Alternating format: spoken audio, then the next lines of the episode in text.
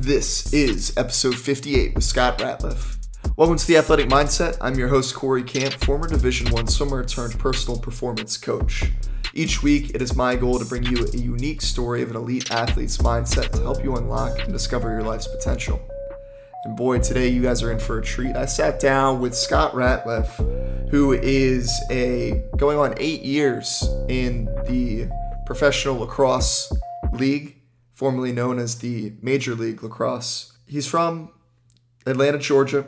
He was able to grow as the sport grew down there, found himself attending uh, Loyola University up here in Baltimore, where he ultimately went on to go win a national title.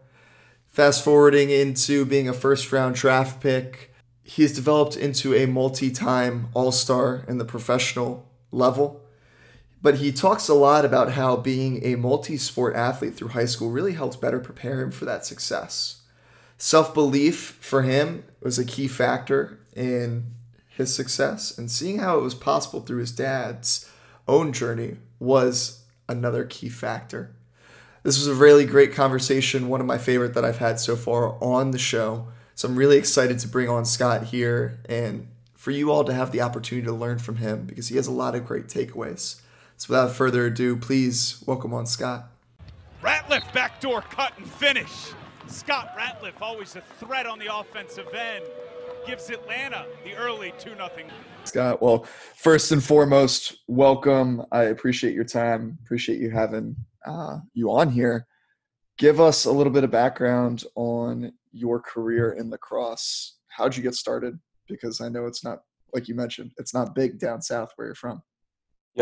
Um, so yeah, I've been playing lacrosse my my entire life. I've uh, I feel um feel old. I just finished my eighth season of professional lacrosse, so it's been uh, it's been that long at, at the pro level. I, my dad, my father played uh, college lacrosse the University of Maryland, and it's definitely one of these sports that is a family sport. And tons of of guys and girls that that I've gotten to know playing at the higher levels, you know, have parents or older siblings or aunts or uncles who kind of played and, and passed down the sport. So that was the case for me. My dad, um, you know, put a stick in my hands before I could walk really. And growing up in Atlanta, it wasn't a popular sport. He, uh, it's just fun stories. I mean, he was, he would drove around all over the city looking for leagues, ended up finding one league when I was a little kid, you know, put me in it, coached me. And then kind of my story of, of growing in lacrosse is, is almost, um, it almost mirrors with with the city down here. Like my first league was four teams. You'd play the same kids just over and over and over again. And then as I got older and got to high school, it had grown and more high schools were playing. And then by the time I had gotten to college, it was like really starting to blow up at the high school level. And then when I finished college and kind of entered into my pro career, and I I eventually moved back to Atlanta and I started doing some coaching. It's it was one of, if not the most popular sport in most high schools down here. So it's been really really special um, for me to get to just see the sport kind of evolve as I've continued to to play it and pursue a, a life in it. So it's beautiful when you something you care so much about, especially you know sport being one of them. You see it grow and and impacts people the same way that it impacted you. That's why I got into coaching myself. Was I wanted my experiences to translate to that next generation, and that's kind yeah. of the that's exactly it. And that's what, you know, when I played down here, I had really good coaches, uh, not just my dad, high school coaches and mentors through lacrosse. But to be completely honest, like I didn't have the best experience with necessarily my teammates or just playing because it just wasn't something that people took seriously. And, you know, I went to a really big high school outside of Atlanta that was good at every sport, you know, baseball, football, basketball, soccer and I wanted the lacrosse experience to be similar to those, right? I played high school football and were, you know, the expectations are high in the weight room, watching film, you know, doing all this stuff, and then playing in front of huge crowds on Friday nights. And I wanted, I, I recognized lacrosse wasn't going to fill our stadium, but I just wanted like teammates who cared about it in that way and where we would prepare in that way. And I never got that. And when I got to Loyola, um, you know, I would always say that it was high school football that better prepared me to play college lacrosse because I was familiar with what that environment was like of those high expectations. So my goal, as you just mentioned, like the motivation for coaching, I just wanted to come down and help, like for for other kids who did want to take it seriously or did believe in the future in the sport. you know, I wanted to help kind of show that that was that was possible. And um, you know, luckily, again, now it's like it, it's taken that step, and there's a ton of kids from down here um, that are going to play in college and are pursuing it in that way. So it's been really rewarding to to get to be a part of that. That's a beautiful mission to be on. Um, sure. What point or when was it that you realized, okay, not only can you play at Loyola, win a national title there, but when can you really perform at the level that you're able to play now with going on eight years now in the PLL, being with the Archers? Was there a turning point? Yeah, it's hard to say. It, it, all kind of, uh, I was, it was all very innocent because of where I was coming from, or maybe, uh, maybe that's not the right word, but I just, I never, I had these dreams for sure, but I just didn't like even necessarily know that they were possible to some extent. Now, my goal and my life dream was always to go play at Maryland, where my dad had played. And Maryland competes for national championships year in, year out. And in lacrosse, prior to really recently, the same six or seven programs are pretty much, you know, you had Syracuse, Maryland, Johns Hopkins, Princeton. I think we were the eighth Division One program, unique school to win a title. So like I did believe really my whole life that I could play Division One lacrosse. Um, you know, and that was just the I do think having a, a, a, dad who did it, you know, I lived with somebody who, had, who did it, who played in national championship games, who was an all American. So despite, you know, I was kind of a late bloomer, I was really small. I wasn't that, that great of a player until late into my high school career, but I, I never like, I never really struggled with that belief. I just believed, um, this is what I'm going to do. I, I'm going to work hard. I'm going to play division one. Um, but beyond that, you know, winning a championship and playing pro like that didn't even cross my mind. Like, especially when I when I ended up landing on Loyola. Loyola's a really storied program and is was always in the top twenty. But like lacrosse wasn't on TV. You know, again, outside of those like the Syracuse and the Maryland, like I didn't watch lacrosse. I didn't really, I wasn't really familiar with how good Loyola was or could be. So when I committed there, I figured, okay, well, I'm I'm going to live my dream of playing Division One lacrosse, and and that's great, and I'm I was excited and proud, but I didn't realize that like I could win national championship there. I really didn't. And my freshman year, we had a pretty good team, and we made a tournament, and we were in the top ten. So that was like kind of eye opening, but we still were not on the level of of going to compete for a championship. And it all kind of came in a whirlwind in 2012, my junior season. Just we had some transfers, we had you know developed a really good team. I had a lot of classmates in my grade that were that were excellent, and we have this kind of magical season where we go 18 and one, and we beat Maryland and we win a national championship. And my like memory of it is almost like a blur. It's like we just started winning and nothing could go wrong. It was just like we were. It was just win, win, win, and it was really one of those special seasons. And I I finished that and I'm sitting down, like taking a deep breath and I'm reflecting, like, holy shit, like I, I did it. like I, I won a championship. I was an all American. Like all these goals that I had set out as a kid were coming true. And then I read an article in Inside Lacrosse, which is like the main, you know, magazine website for our sport that had me as a top, a first round draft pick in the, in the, at the time it was Major League Lacrosse um, in the upcoming draft. And that truly was the first time I ever thought about playing professionally. Like I just again, it not being a huge league with you know a, a ton of eyes on it, and at that at that time, it wasn't a really like a financial option as a full time gig. Um, so I was familiar. I'd gone to MLL games as a little kid. Like I, you know, that's had always been in the back of my head, but I just didn't realize that I was in that class, frankly, until you know our team had that success and I had success. So once I read that, that kind of became real, and um, I did end up getting drafted, and I just kind of took it from there, step by step. And now it feels like it's been a few weeks, but eight years later, I'm I'm still doing it. so you fast forward and you blink, and you're here. It's crazy how quick that goes. it's funny because college, right? You go with the it's the four years, and once you get past year four in pros, is when it starts to feel a little real, where it's like, oh wait, this doesn't like start over. I'm just still counting up. So it is a little crazy to think that I've now had eight years doing it and and uh, two two separate college experiences. But you know, I obviously wouldn't trade any of it. It's really fun.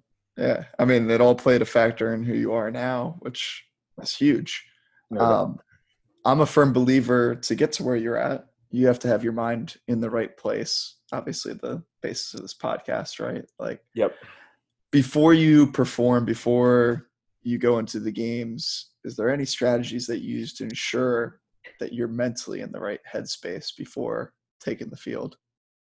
Yeah, so there's a few different things. I think um, like big picture for me a lot of times it's not necessarily like my headspace on game day it, it, a lot of times this comes in more waves of like a season or mm-hmm. even a stretch of a season and you know i just find that when things are right in my life off the field um, is when it's easiest for me to just be fully um, you know submersed in what i'm doing on game day so you know I, I do just i do just think about some of the different kind of ebbs and flows I've had throughout my career. And, and, there's certainly like a big tie in into when I feel like I'm performing my best on the field and when I also feel like I'm really in a good place off the field, whether that's, you know, whatever relationships or, you know, career stuff or where I'm living or, you know, there's so many different factors that can go into that. So I try to just focus on, um, uh, to be a cop out answer, but on like that wholesome approach of just like, Hey, I'm, you know, if I'm in a really good place and in a really good routine and rhythm going into a season,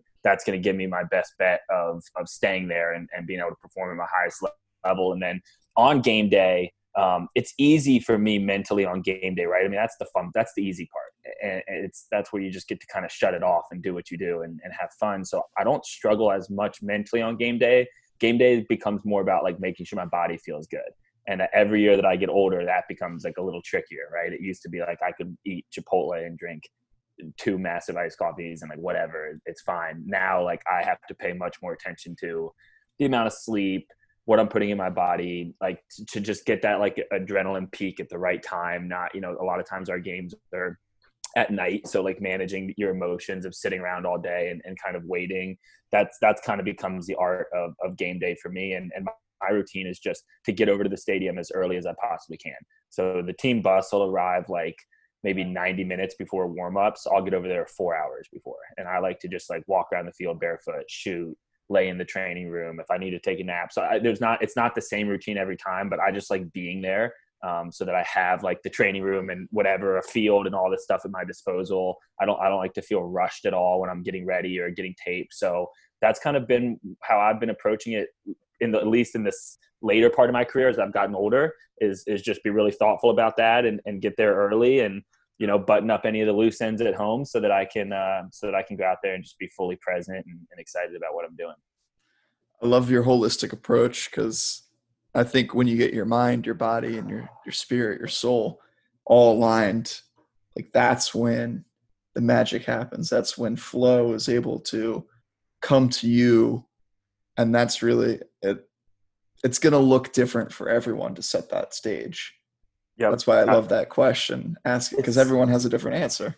Yeah, and if anybody had the secret sauce to find in the flow state, they'd be the best at whatever they're doing. I mean, it's like I get, I get, I find the flow state more playing lacrosse than any other part of my life. Mm. But still, it's not like I can just, you know, snap my fingers and make it happen. There's just some sort of, you know, there's some sort of of routine or or kind of magic sauce that makes it happen. And uh, you know, good seasons, it happens more times than it does on on the seasons where I don't play as well. So I think all of us uh, that are that are still playing sports uh, at that level, and, and frankly, even if you're not, I think everybody in life is just kind of searching for for the things that can make them feel that way. And and I yeah. always try to give that advice of like anything that that can put you in that flow state is something that you should lean into and, and do as much as you can because it's uh it's such a fun and, and healthy release. I think.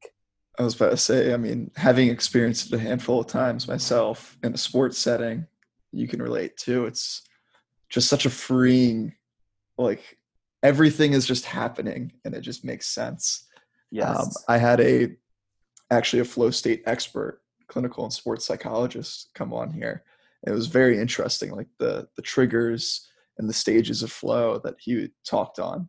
So it's and even him as an expert great advice, but it's not guaranteed like every time. It just makes it more likely. Right. You know what I mean? Just crazy. Yep. Yep. No, it is. It's it's it is, and it's really cool, and it's uh, it's just something that I think athletes you know it, it it translates to me to anything you're doing just this idea that right if you have this ability to kind of think less and react more and all of a sudden you're you know you're moving a little bit quicker you're thinking a little bit quicker but it, in lacrosse like the the big phrase that we refer to and it comes from you know its indigenous roots is the medicine game and you know playing lacrosse can be medicine. And to me that is the medicine is is the ability to find that state. And so it's you know the medicine game although like i i do and i could talk all day about this feel really strongly about the spiritual ties in the sport of lacrosse. I think any sport can be medicine or, or any activity that allows you to find that because it's you know i talk about when things are right off the field it's easier to get to but how when when does that ever happen? I mean there's always something right? There's always something kind of going wrong in your life. So to have a place where you can go where you can find like complete distraction from something and just be fully immersed submersed in it even if it's for an hour or two hours that's like my whole life. That's what lacrosse has been for me. If if something's not right i go get a stick i go find a wall. You don't have to play a game. And and i do think the creative aspect to the sport where there's there's no like perfect way to do something you know? You everybody's kind of different everybody's stick is different there's a million different ways you can throw a pass. Um, I, I think that helps a little bit with it as well um, is it's just such a creative game and if you're not like fully present in it you're going to get hit in the face with the ball. You're going to you know drop a pass. So you really it really forces you to be there um, and, i think that that helps to find that that flow state.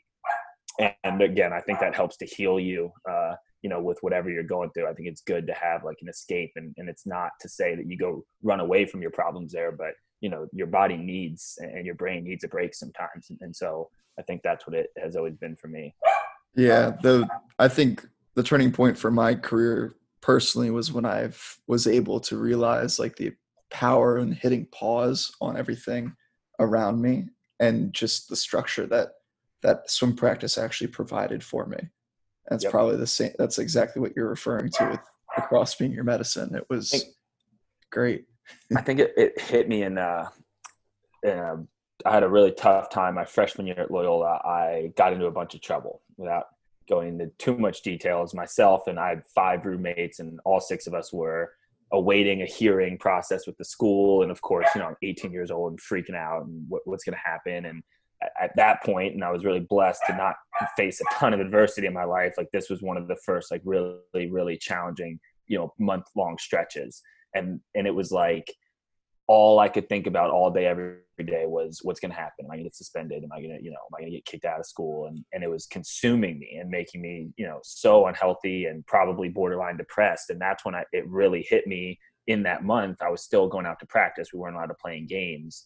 And that, like those two hours were the only part of my day that I liked. Right. And I, then I started to realize like, okay, I can, you know, I have this escape every day. I can, I can manage the time around it and I can use that to look forward to it. And so, my my relationship with the sport in that way and the understanding of of the flow state and how it helps you know and how it can serve as medicine it just came from experience through adversity right and obviously as you get older and older more of that starts to hit um, and it's kind of always been the thing i go back to is just you know play that game and believe in it and its healing powers and um, again so far so good for me yeah, I think so much of that, and the longer you play, obviously, you can speak to this. My career ended at senior year of college, it was over.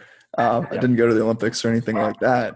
So I think the longer you get into it, the more solid of a pillar that becomes in your life as you're probably have learned it's pro you need not need but when lacrosse is going well everything else goes well yep and it, they just play off of one another yep. life becomes good that way. Right. That's right. That's perfect way to describe it. I'm I'm dealing with it right now, man. I so much of my year, you know, builds up towards a season.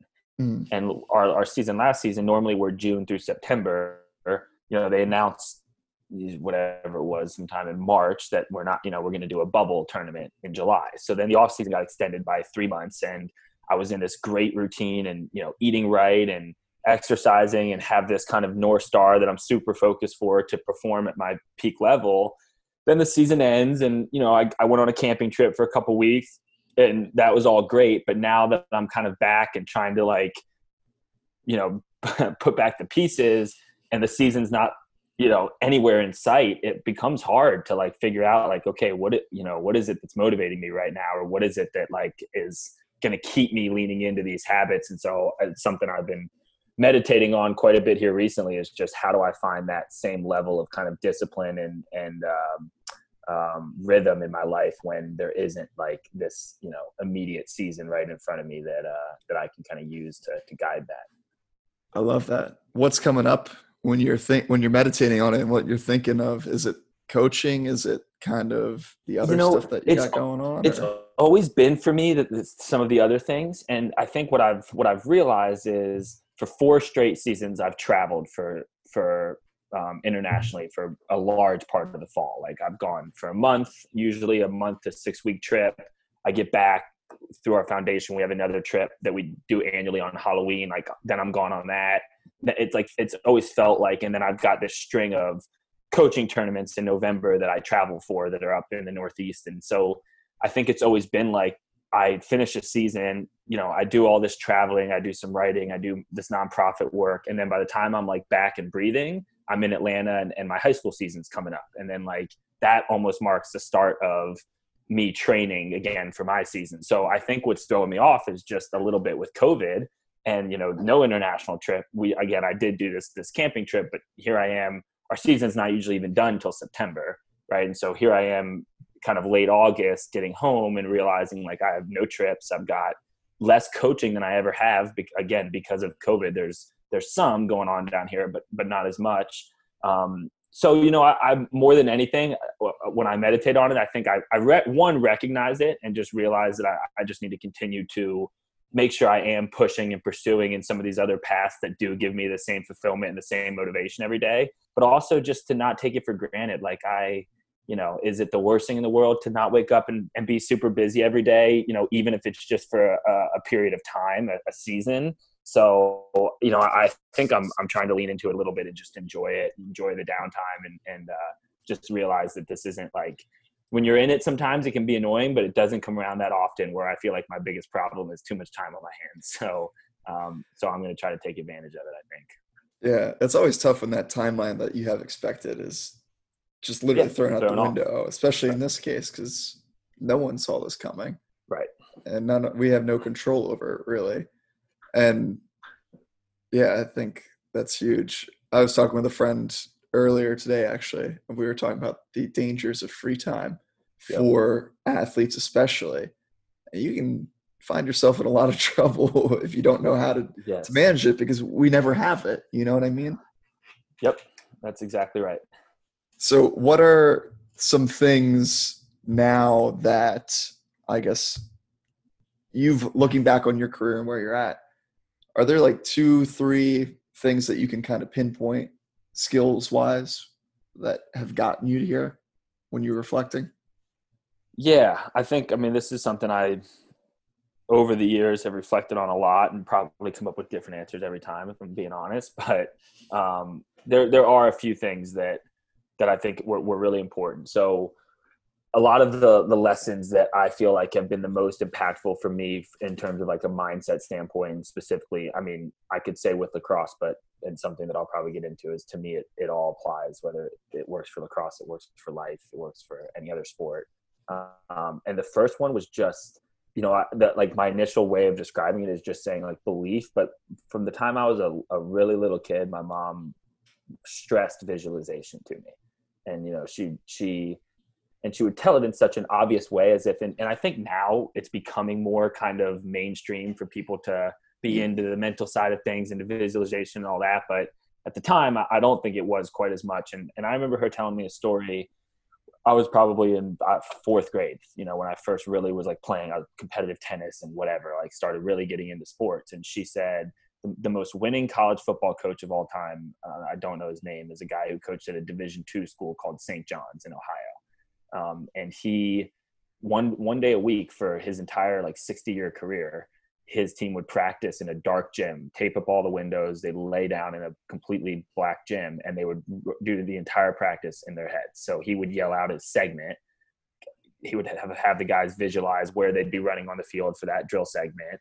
You know the quarterback would yell out a snap count and then everybody would run the play in their head mentally. And you know we talked about how it would save their bodies and how the brain you know if you visualized hard enough you feel the adrenaline and your brain could trick your body that you're essentially you're getting the reps without putting your body through the wear and tear so so she in, in a more eloquent and, and like bedtime story manner like t- would tell me that story and made sure i understood that and so you know i tell people like there's not anything that i've accomplished in lacrosse that i didn't see myself accomplishing thousands of times growing up. I mean, I like to almost to a T I would say two time All American, two time captain, national champion. Like I would say that just over and over and over again. There's a million different little school projects that my mom has where that was my answer, that was my answer, that was my answer. So that was a, a massive part of it for me was like this commitment to visualizing what I wanted for a like for a long time and, and every night, you know, that's kind of how I would fall asleep at night was was just go into my brain and watch highlights of myself playing lacrosse. So that was a big one to start. Um, you know, the second one, and again, it, it comes from a moment with my mom was when I was trying to pick colleges, I I was committed to go to NAPS and, and then I was going to go into the Naval Academy from there. And it was the only offer I had. And the truth was like, I was able to wrap my mind around being in the Navy and doing it. Um, I wouldn't have picked that had it not been my only offer, but I was, you know, kind of convincing myself that this is what was right. And I got an offer from Loyola really, really late. It was spring break my senior year. So I was literally a few weeks away from leaving for NAPS because you go there in the summer. And you know, my dad was a big fan of of the idea of Navy and NAPS. For one, it's it's free, and Loyola is like sixty thousand dollars a year. So that right there was a was a, a major impact. And, and uh, but on top of that, of course, you know, he just understood how great of a you know the academies are and and what they set you up for in life and all all of those things. So I was having a hard time when I got the offer from Loyola uh, I knew in my heart right away what I wanted to do. I didn't want to go to prep school. I wanted to go, and that was more than even the military thing. That was the biggest thing. Was I felt like I was ready, maturity wise, academically, and as a lacrosse player, I felt like I was just ready to be in college. Um, but my dad was like, you know, still kind of like, hey, don't be so quick. To, let's think about it. Let's talk about it. He was, you know, I maybe I'll give you the money that you save me, sort of approach to to trying to kind of keep me on the on the Navy train. And my mom told me at that time in my life, trust yourself. And that has come back up really in every major decision point. And there's been, you know, I was working in banking and do I quit lacrosse and be a banker? Do I quit banking and pursue lacrosse? And just different kind of big decision times. That advice always rings true of just like at the end of the day, advice and especially from the people you care about most can be really conflicting. But I think the the greatest use for advice is to show you it, it, just tells you what you really believe. You know the second you hear somebody's advice you know whether or not you want to take it. And you know i i, I kind of learned in that moment from that advice of, of trust yourself in these decisions. I, I kind of learned how to listen to my own intuition and that led me to loyola which obviously you know led to great success in lacrosse and and that has again come up a, a couple times. So that was the second one was you know that combination of just again the visualizing my dreams and then this like believe in them believe in myself trust myself you know be that that skill to be able to just shut out everybody else's voice and, and just really go with with my gut and my intuition on things. Um, you know that was huge and and that's huge in like overcoming doubt and you know i didn't get recruited. I didn't have you know a crazy illustrious high school career. Um, but i believed in my heart that i had you know was special in lacrosse. And again, I, I wouldn't really let anybody else kind of overpower that. And then I think the third one is just um, is just to, to be resilient. I think resiliency is uh, is the key to success in anything. And you know, I, I love telling people like, here I am. You know, I've had a, enough accolades, and you know, I won a national championship, and somebody could read, you know, could read my resume on paper, and you'd think, man, this guy has just won all this stuff in lacrosse. But like, I've lost a million more times than I've won. You know, and whether that's lost games, lost matchups, lose out on awards that I was hoping to win. I mean, it's just like you get you lose so much more than you win when you play a high level sport of any kind, and and that's what sports teaches you is how to overcome it, overcome it, overcome it, stick with it, right? And, and, it doesn't matter what you do in life that's how you find success is you have to run into failure learn from it go find the next failure run into that learn from it go find the next one. And so again i uh, both my parents um, my mom in particular just really helped me to learn and to understand that. And you know as i think back i think that's been you know i didn't have a great first two years in pro lacrosse and i easily could have taken that as though this isn't my path. Um, but it was like habitual for me to just refuse to believe that and to stick with it. And again that seemed to uh, to pay off but I'm in a little bit of a, a playoff drought right now, so um, hopefully, uh, hopefully, I'm in that phase, and, and, a, and a championship streak is is on the horizon right now. Dude, I mean, listen to your story. You just have to manifest it, start seeing it, get clear exactly. on it. Exactly. It's so exactly. funny how the universe works in that way, right? Like if you if you have ultimate clarity on what you want, whether it's life, sport, doesn't matter. The clearer you are on that, and if you can feel it here, then uh, your actions start to align with it, and everything just clicks. Totally, life becomes simple. Yep, it's not That's that complicated. it's exa- it's exactly right, and it's funny how there's moments where that can seem so obvious, and then there's moments where that can just seem completely lost on us, and that's where again having um, having a sport in your life and a lot of i know what what you do and teach and, and myself as well is using fitness or sports to teach these life skills that are so applicable. And you know you uh, i find especially with kids it's really easy to give a kid an example of hey look you you were getting beat up on by this attackman all game long. You stuck with it and then in the big moment you got to stop. Well let's you know let's then take that and compare that to life right? Like you're you had this string of things go wrong for you but yeah. if you stick with it and approach it the same way like the win is on the other side. So i love like just that metaphor of of using what you learn in, in sports for any you know any sort of adversity in life so i say it's the whole basis of what both of uh, both of us do it's it's a common language it just makes sense it doesn't matter that i've never my, the extent of my lacrosse playing days even growing up in maryland was a like two week middle school PE class little uh, segment on it. That was the only yep. time I ever like picked yep. up a stick with intention.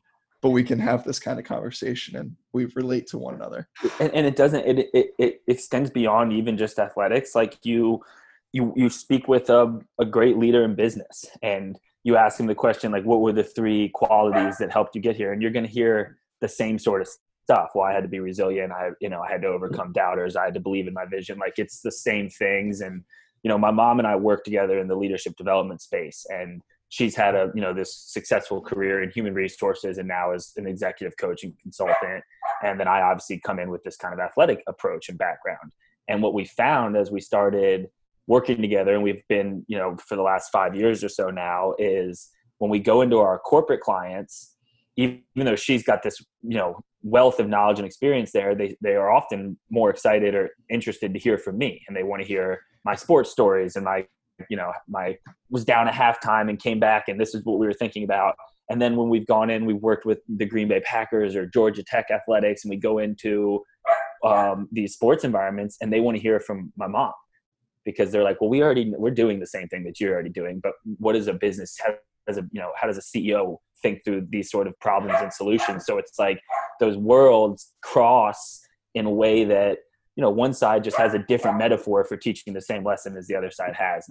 And so it was really funny because our our initial thought was like, oh, I do sports and you do business, and we come together, and then we realized like, okay, well maybe I'm just going to start sending mom to all the lacrosse programs, and I'll go talk to all the HR reps, and, and we'll switch it up that way. So that's been a, an interesting takeaway from kind of entering into that world a little bit. Yeah, one thing I've learned throughout the years is some it doesn't matter what your message is, sometimes you're not the one that's meant to deliver it. That right. You could have the perfect advice, but if you walk into a room like the Green Bay Pack, they're gonna be like, dude, yeah. no, I'm not listening yep. to you. I don't, don't want to yep. hear what you have to say. I want to hear from from her. Yep. Yep. So it's good. It's good to it's like it's it's good to have humility around that though and and uh um, it's just been really fun to kind of get to experience that and and to just see how again you can go into i mean I, I, can go into and work with a sixth grade basketball player and and we'll sit there and talk about you know his his habits around self-talk and starting to doubt himself when adversity or circumstances start to show it. And then the next day i've got a call with you know an executive at mercedes-benz and it's almost an identical conversation. And it's just like and, and it's not the intelligence of anybody that's it's just that it's the same lessons that you know we we first off aren't really taught formally unless we're lucky enough to have parents that you know do that which i think more and more so that's again becoming popular but but certainly is is not in every situation um, and then it's also just you need reminders like throughout the course of your life and that's where again having great coaches and people to kind of come in in those times that can hold you accountable. And it, my mom always says it's not about what you know, it's about what you can do. Right. So much of it isn't like it's this crazy complicated. I have some secret mindset potion. It's just like this reminder of like, you need to talk to yourself you need to be resilient you need to like stick with it you know and and just getting those reminders from the right places sometimes can make all the difference they definitely have for me at, at you know when i've needed it the most yeah i was about to say that's the biggest help right when we can admit that we don't have all the answers and we can lean on some people around us to support us in various ways whether it's a coaching role whether it's just a teammate like it all goes a long way in what we're trying to do no doubt no doubt i want to talk about your give and go foundation because i love yeah. i love the the mission behind it it's inspiring because that's very similar to what i eventually want to do with swimming is kind of delivering the same thing that you're doing. So, what inspired you to kind of go that route? Yeah, so my I think my you know desire to be in philanthropy and nonprofit work has has always been there and and I think is for everybody and just having a caring heart and you know I was lucky enough to come from you know a comfortable childhood and and privileged in a lot of ways and have two really good parents that were that were always there for me and were able to support and provide and all these things. And so you know I, community service was kind of a part of, of of my childhood and something my parents always you know made sure that that my sister and I engaged in. But it was really at Loyola that I think cultivated like much more of a passion for it. Um, and and I had a teammate named TJ Harris who uh, started this thing at Loyola called Homeless Hookups, and it was I just was so inspired by like his initiative with it. He it, it, turned into by the time we were seniors and graduated, it was a fully funded school organization. When he started it, it was literally just him going to CVS, buying you know toilet paper and toothbrushes and toothpaste and things like that, going down to the areas where the homeless lived in Baltimore, park his car, he'd set up a table, he'd bag up all the stuff, and then people would come through, and he would he was what was so amazing is he would talk to every one of them. It wasn't just like, "Hey, you can have this." It was, "Hey, what's your name? You know, where you're from? How'd you end up in this situation? How is there things that we can do to help you here?" And then take these, you know, these supplies. And so he started, you know, getting guys on the lacrosse team to come down. And again, like over time, you know, eventually everybody on the lacrosse team had gone. I started going quite a bit with them, and then again, we went to the school. We ended up getting funding. I say we, he um, and it turned into this club that you know now outside of the lacrosse team like people were participating in. And c- community service was just it was a huge part of the mission at loyola the you know the jesuit education like it is at the forefront of it. Um, and i just had that being the main one but there were others. Like i just had a lot of really moving experiences um, you know through that. Like tj ended up we would when we would play home games at ridley there'd be five you know homeless people in the front row. He would get them train tickets to come up from baltimore to come watch our games leaving tickets to the games. Like seeing the relationships he cultivated with them was meaningful and powerful to me. So that was i think where like the initial seeds were planted. Um, you know then as i was playing professional lacrosse it was really organic. I was traveling with some of my teammates and friends in the off season as i've mentioned and everywhere we were traveling we were setting up free lacrosse clinics. Like they play lacrosse pretty much everywhere now and um, in a lot of the countries we were traveling to uh, europe and asia specifically it really reminded me of what atlanta was like when i was a kid. Like it wasn't a sport that people are taking seriously but like they know it and there's leagues and they're playing it. Um, so like they just need a little bit of a push like just kind of um, to like you know hey take this seriously. There's national teams you can play on. There's world games you can go to all the impact that that can do for people's health, right? Like a lot of the guys we, we were coaching early on and girls were our age, were college, out of college. It was, you know, it was their hobby.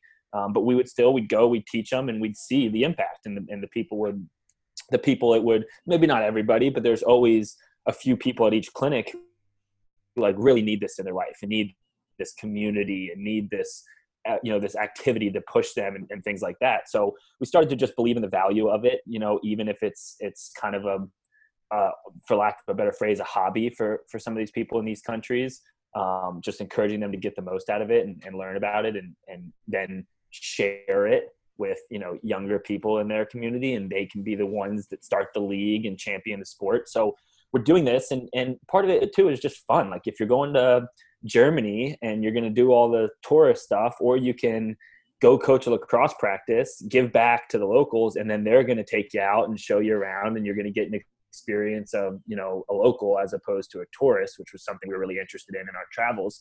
So for about two years, we probably ran 20 clinics, you know, just we're bringing our sticks, we're showing up on the field in whatever state of mind we're we're in at the time, and we're just having fun, and we're you know whatever uh, hanging out with the whoever showed up to play with us, and then we decided to formalize it after about the second year. Um, we had gone down to Nicaragua with an organization called Lacrosse Nations, which it's in a really really impoverished part of Managua um, in Nicaragua, and they're essentially running after school programs through lacrosse and this started cool stories. Actually, Brad Corrigan, who is a, the drummer in the band Dispatch, was a high school lacrosse player. Him and another lacrosse player went down to Nicaragua on a surfing trip.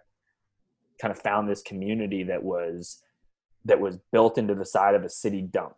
Okay, and they would they would the people who lived in this community would would dig out glass and things from the dump and then go sell it, aluminum stuff like that. So they were literally just digging through trash, and they and they were building these little poles that looked like lacrosse sticks. They were like a little bottle on like a broomstick that they would use to like shovel the glass and then throw it over to the pile that they were going to go sell. And these guys saw that and were like, "Those are lacrosse sticks. Like they we should they should be playing lacrosse here." So that was the birth of this nonprofit Lacrosse the Nations, and that was 20 years ago, 15 years ago. You go there now, it's really healthy, functioning after school program at two schools in that community about 40 kids in the program that come after school. They do lacrosse practice and they're good, man. Like they're, you go there and like there's a team of high school kids there. In their rules, they don't play with pads. They play like five on five, no pads. Everybody jumps in the cage. That could beat like most of like American kids at that age. I mean, they've been playing so long there, and it's become such a big part of it. And they're able to provide this service for free. None of these families can, you know, have after school activities for the kids. And so going down there and, and seeing that and kind of seeing this other side of it of like okay so we've experienced now and the, the, the grow the game and communities where you know they're not poverty stricken but they do need little leadership in the sport and inspiration. And now we're seeing like third world country after school program you know we're not trying to train world games players here. We're just trying to give kids an outlet and teach them some life lessons that they can learn through the sport of lacrosse and help them overcome these really challenging circumstances they have. So the combination of seeing all that um, when we went down there, just being professional lacrosse players and sharing a bunch of it on social media, we got feedback from that organization that they had had their best fundraising month in quite some time. So that was like the aha moment where we were like, okay, we could easily just act as a, a fundraising platform and we could through our travels, we know the organizations all over the world that are doing a good job and are building the game the right way and all that. And then we can kind of allocate funds and equipment or send coaches to these places. So it started really organically like that. We um, we were on like a three week trip through South America. We coached in Nicaragua, Costa Rica, down in Argentina. We came up with this name Give and Go. You know, part of it was not just to give back to the communities, but also you know if we could inspire other coaches to travel and to coach while they travel, um, there's like massive value in that on the American side of things as well. Like if you know to have that life experience of again tra- getting to travel but then also when you're there giving back to that community like really getting to know that community. We've stayed with lacrosse players in all of these countries that i've mentioned and, and spent holidays with them and been treated like families and it's some of the most rewarding experiences in my life have come from it. So that's kind of the second side of the organization is yes let's use our platform let's fundraise money let's support and, and not just internationally but in the states too. We've supported programs in inner city nashville and chicago and detroit um, you know any program that's that's underserved financially we want to be there equipment finances free coaching and education that sort of thing. Um, but we also want to get more american canadian college players retired players anybody that wants to go coach you know call us up tell us where you're going we'll get you set up with a clinic you know we'll, we'll throw you a stipend we'll throw a bag of gear on your back to take over there and donate with you and, and kind of help give that experience to some some some travelers i think is was kind of the second part of what inspired us. So that was almost three years ago now that we started it and it's kind of taken its own path from there. You know when you dive into an endeavor like this a lot of times like we say the initiatives find us. You know people reach out and call us and here's what we need here's how you can help. And so we've gotten to do a lot of really, cool things through that. And what we're working on currently is a scholarship fund um, that we're actually going to announce today's Friday. I don't know when this is going to go out, but on Monday. Um, and uh, you know, we're going to scholarship uh, one one black player um, here in the United States and one indigenous player into whatever program um, that, that, that they're playing in. And so again, you know, just in the wake of everything that's been going on in our world, you know, with the Black Lives Matter movement, you know felt inspired to to do something actionable to try to support and help that community and bring more diversity in the sport and then the indigenous um, you know battle with the cross is one that's that's in our world well documented. It's their game.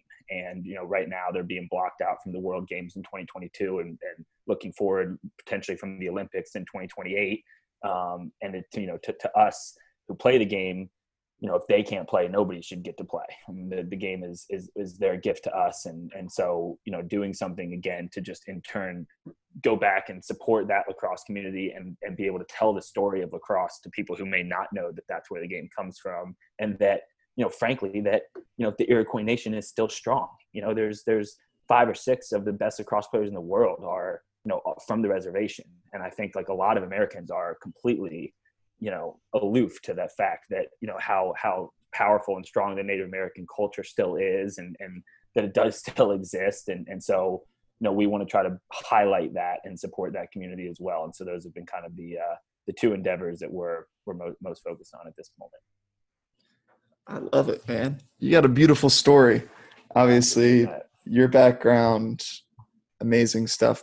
But I think more importantly is what you have recognized in the world around you and the power of just human connection and sharing all of the experiences that you have had with anyone and everyone that will listen to you. Uh, that reflects very highly of you. So I appreciate the time. I appreciate getting being able to connect with like-minded people like yourself. Um, what's next for you? I know you mentioned the scholarship stuff.